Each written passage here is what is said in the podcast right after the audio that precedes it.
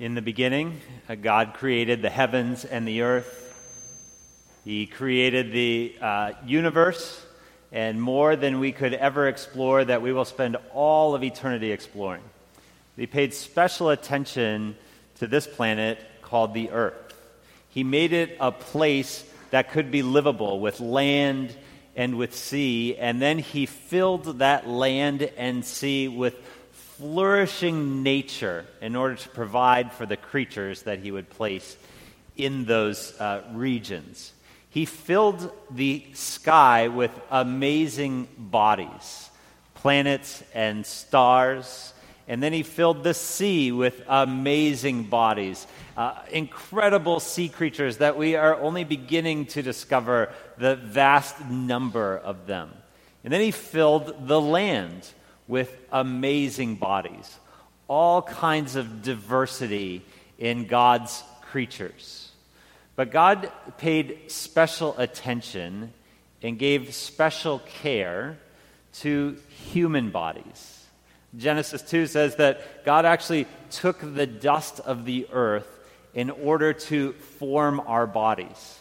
And he said that we were created in God's image so that when people, when others look at us, they would be able to see some reflection, some image of God. And the human body is absolutely amazing. It's not the strongest or the fastest of God's cre- creatures. You know, you wouldn't fight a bear and you can't catch a squirrel. Uh, but uh, they are the only bodies that can hit a golf ball 300 yards. We're also the only bodies that build beautiful cathedrals or skyscrapers. We make uh, microscopes to, to see cells and atoms, and we make telescopes to see what is in the heavens. We are bodies that are not only created, but also creative. And we can do things that no other bodies can do, thanks to our opposable thumbs and gifted and creative minds. But it is kind of interesting that God didn't make our bodies a little more durable, that He made them so weak and so fragile.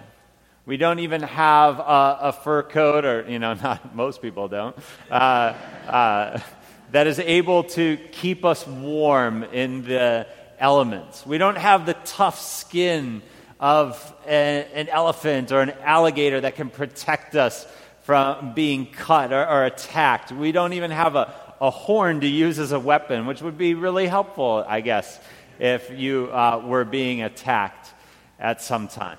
Uh, we have bodies that let us down and fail us. Our memories, our minds are incredible. And it's incredible how they can forget someone's name that we know really well. our, our minds can, our, our bodies can, can be full of strength and vitality one minute, and a tiny little germ or virus can just put us in bed for weeks. We are so weak and we are so fragile, and our bodies fail us. They actually become a major source of embarrassment for us, not only because of the things that we forget, but the things that we are not able to do with our bodies or control in our bodies, or the way that our bodies look. There's hair in places that we don't want hair, and other places where we want it where it isn't. There are things that are the wrong shape or the wrong size. And so we do our very best to, to cover up our bodies because God didn't give us a covering for them, or the covering that we have, it's not appropriate to go out in public. Uh, and it, it's so cute and such a blessing when you put uh, clothes on your animals and, and bring them out in public. And I thank you for doing that. But it's illegal for you to do that uh, with your own body because they, they have to be covered. And we very much appreciate you doing that. So the human body is uh, we have a very conflicted relationship with our body. And Paul is going to tell us today that one of the reasons God has made our body so frail and so fragile is because it reveals not our power, but His. He says our bodies are meant to be containers of something more glorious and more powerful than any human being could actually muster. The very glory of Jesus' life within our body. In 2 Corinthians chapter 4 verse 7, he says, "We have this treasure in jars of clay to show that the surpassing power belongs to God and not to us." The uh, treasure that he's talking about is what he talked about, uh, what we discussed last week in the previous verses the glorious life of Jesus, all of God's infinite glory placed within our hearts through the good news of his death and resurrection, the gospel. That is the treasure within us. But then he says the container that that treasure is put in is a jar of clay, reminding us that we are made from the earth and that we are weak and that we are fragile. And he's going to say that the very design of fragility, the, the, we, are des, we are fragile by design, so that as our bodies break down, more of that glorious life of Jesus is revealed to others. As our fragile bodies disintegrate and break down, more and more of the glorious life of Jesus is being revealed to others. I am, uh, I think about the fragility of my own body uh, every time I watch football and I see a really hard hit, especially when uh, someone, a receiver, is not expecting it. They just get nailed. Uh, I think I would, not, I would not get up from that. I would never walk again if that happened to me. And uh, Paul uh, says in a similar way, he is treated the same way, but he keeps getting up. He actually uses images as if he were a gladiator in a stadium surrounded by opponents that are trying to take his life. Hear the words that he uses starting in verse 8 We are afflicted in every way. And then he says, We're perplexed, we're persecuted we are struck down. You start to see this picture of a fragile, defenseless person surrounded by opponents who are paid to try to crush him, to, to knock him down and to take his life. And Paul says the amazing thing about me is not the fact that I am a strong, powerful person but that there is a power within me that keeps me getting up. That even though I get knocked down, that this power is at work in me to get me back up again to continue fighting the fight, to continue the calling that God has placed on my life. That power in Paul's life is the power of the death and the resurrection of Jesus. Verse 10 always carrying in the body the death of Jesus, so that the life of Jesus may also be manifested in our bodies. For we who live are always being given over to death for Jesus' sake, so that the life of Jesus may be manifested in our mortal flesh. What he's saying is that he's gradually dying every day every affliction and every time he suffers is reducing the strength and the vitality of his body gradually over time. But as that is happening, more and more of Jesus' life and Jesus' power is being revealed. Jesus Christ died by hanging on a cross uh, for six hours on a Friday. We die uh, uh, most of us, a, a much more gradual, extended death. But in the same way that Jesus Christ was raised from the dead, Jesus' resurrection through the Holy Spirit is now at work in us, giving us the ability to endure all these afflictions that we have to endure because of our fragile, broken bodies. In 1947, there was a shepherd in Israel, and he lost one of his sheep uh, around the Dead Sea. And so he was looking for his sheep, and there's a bunch of caves there, especially in an area called Qumran. And uh, he wanted to know if his sheep was, was in these caves, so he just started taking rocks and throwing them into the cave. And uh, eventually he heard this crashing noise. Something broke. And so he went in, he discovered all of these clay pots in one of these caves. And he thought, oh, maybe there's going to be some great treasure in there. But all it was was these old scrolls. And so he went home and, and he told some people about what had happened. The next day, someone came back, started looking through these caves in Qumran around the Dead Sea, and found all kinds of scrolls.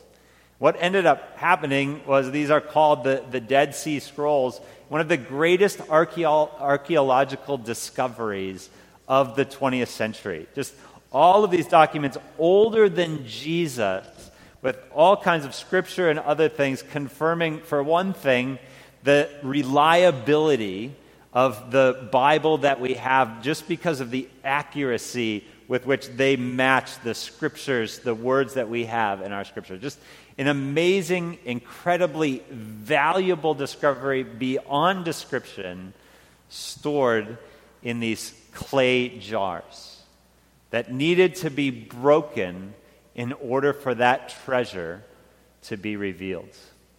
Paul says our bodies are a lot like that. They are fragile and they are prone to suffering. But as we suffer and as we are bro- broken, more and more of that treasure is being revealed. So Paul says he takes his eyes off of this body that he has now and the way in which it's breaking down, and instead he focuses much more on that treasure. Since we have the same spirit of faith, he says in verse 13, according to what has been written, I believed and so I spoke, and so we also believe and so we also speak. That's a quotation from Psalm 116 that we read this morning in our call to worship. Steve prayed it as well. The psalmist is going through this horrible affliction, and God saves his soul. Whatever it was, God saves him. And so he believes and he speaks, knowing that God is with him in his suffering and ultimately will save him. Paul says this is how God saves us 14, knowing that he who raised the Lord Jesus will also raise us with Jesus and bring us with you into his presence. This is Paul's message. Jesus Christ died and rose again. And by believing in that, as we die and when we ultimately are placed in the grave, our hope is that we too will be raised with Jesus. This incredible faith in a life after this life, a one that's great, one that's greater than we could ever possibly imagine, gives us the strength and endurance to continue living this difficult life in our fragile bodies. Paul says that's his hope, and that's where his eyes are fixed in verse 16. So we do not lose heart Though our outer self is wasting away, our inner self is being renewed day by day. For this light, momentary affliction, notice he says that being attacked by gladiators is light and momentary, preparing for us an eternal weight of glory beyond all comparison, as we look not to the things that are seen, but to the things that are unseen. For the things that are seen are transient, but the things that are unseen are eternal. Paul is talking there about the process of dying that all of us are currently going through. He's saying that as we progress through this process and our bodies break down and we suffer in this life, it is releasing our grip on the temporary things of this world. When we're young and we can do whatever we want and we can break a bone and, and heal from it or twist a, a, a knee or an ankle and know that we're going to walk again in a week, we don't even think about it. But the older we get, we, we do something weird and we think, okay, that's, going to be with me for the rest of my life now. Uh, we start to lose some grip on this body that we have. And suffering actually is used by God to start directing our hearts and our attention and our eyes to the future world that is coming.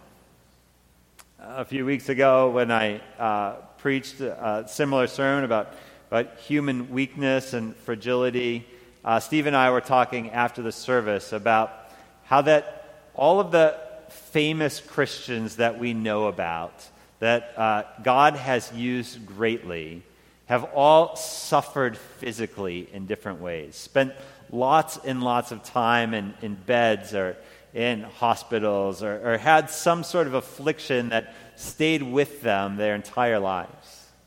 Uh, one of those people that many of you know is Joni Eareckson Tada. She was a very active young woman, loved uh, swimming and horseback riding, and when she's 17 years old, she dives into the water and, and breaks her neck and spends the next two years in a hospital lying on her stomach, uh, staring at the floor. She said in that time she wanted to die.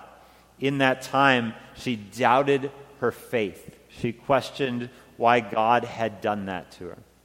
Until eventually, the power of God started to work in her. And she started to see how God was using this in her life to make her more dependent on Him and to reveal His power in her. Today, she is internationally known and has a ministry that has blessed so many people with disabilities. And I've benefited from that ministry. I've got to be uh, a part of that. And so, the amazing power of God at work through that little, that me, that little, that light and momentary, that's what Paul calls it, light and momentary suffering in his life that most of us couldn't endure is just revealing the amazing power of God. I came across a quote by the philosopher Kierkegaard this week that said, God only creates from nothing. And whatever God is going to use, he must first reduce to nothing. That's what God is doing in us. As our bodies fail us and as they fall apart and as they break down, God is reducing us to nothing. And for those of us that have had relatively easy lives and healthy bodies, we are missing out on a major blessing of experiencing God's power. Those of you that are going through it right now, you might say it's really hard, but someday you can look back on it and you're able to say, God used that so powerfully in my life. We don't seek suffering, we don't seek uh, physical harm. We do what we can to protect ourselves, but we also realize that our fragile bodies are going to break down. And as they do, they are going to reveal more and more of the glorious life of Jesus within us. And in the end, Paul gives an amazing picture of what that revelation is going to look like.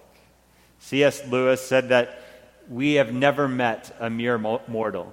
He says in his uh, characteristic British way, the most, the dullest and most int- uninteresting, I don't know if that's British, this is C.S. Lewis.